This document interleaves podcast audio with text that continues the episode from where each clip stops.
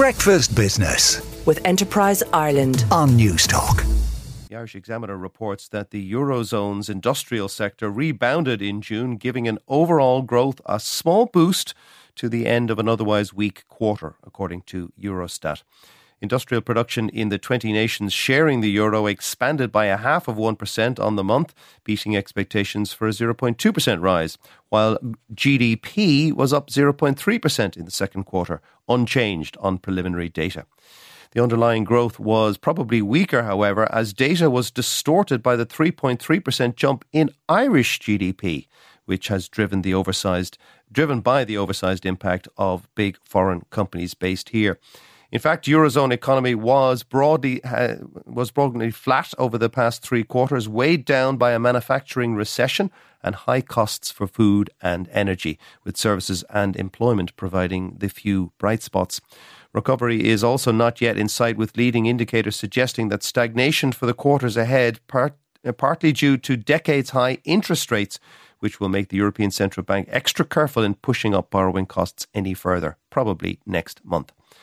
Gráinne Ní in the uh, Business Post reports that Bank of Ireland's IT failure, which led to people withdrawing or transferring more money than they had, could inflict lasting reputational damage on the bank, Pearse Doherty has said. Elected representatives have also drawn attention to the massive profits being made by Bank of Ireland 1 billion euro in the first half of this year alone and called for greater reinvestment in its IT systems. The Minister for Finance, Michael McGrath, has asked Bank of Ireland and the Central Bank to look into the issue, and the bank has sincerely apologised to its customers for the outage caused by a technical issue. Billy Kelleher, the Fianna Fáil MEP, said that Irish banks were taking its customers for granted while Sinn Féin spokesman Pearse Doherty said the incident would inflict lasting reputational damage on the bank. Mr. Doherty also asked questions about why Gardaí were deployed to ATMs as people queued up to try to withdraw sums above what they had in their bank accounts. Eleanor Reardon in the Irish Times reports that a financial fund that purchased ACC bank loans cannot pursue a man's debt under a court judgment for 646,000 euro entered more than a decade ago. Mr. Justice Garrett Simons said, excuse me, that Pepper Finance was was precluded from executing the judgment obtained in 2012 from ACC Bank as there had been an unexp- unexplained failure to act on it for eight years. The former state owned uh, lender ACC was the smallest of the Republic's 11 retail lenders before the crash. It specialised in lending to the farming sector but got into difficulties in 2008, along with many other banks, after increasing its focus on commercial property lending during the boom.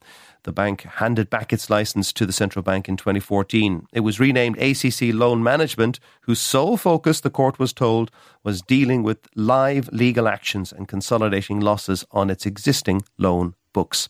And finally, Paul O'Donoghue in the Irish Independent reports that MoonPay, a cryptocurrency company backed by celebrities such as Justin Bieber and Gwyneth Paltrow, has opened an office in Ireland.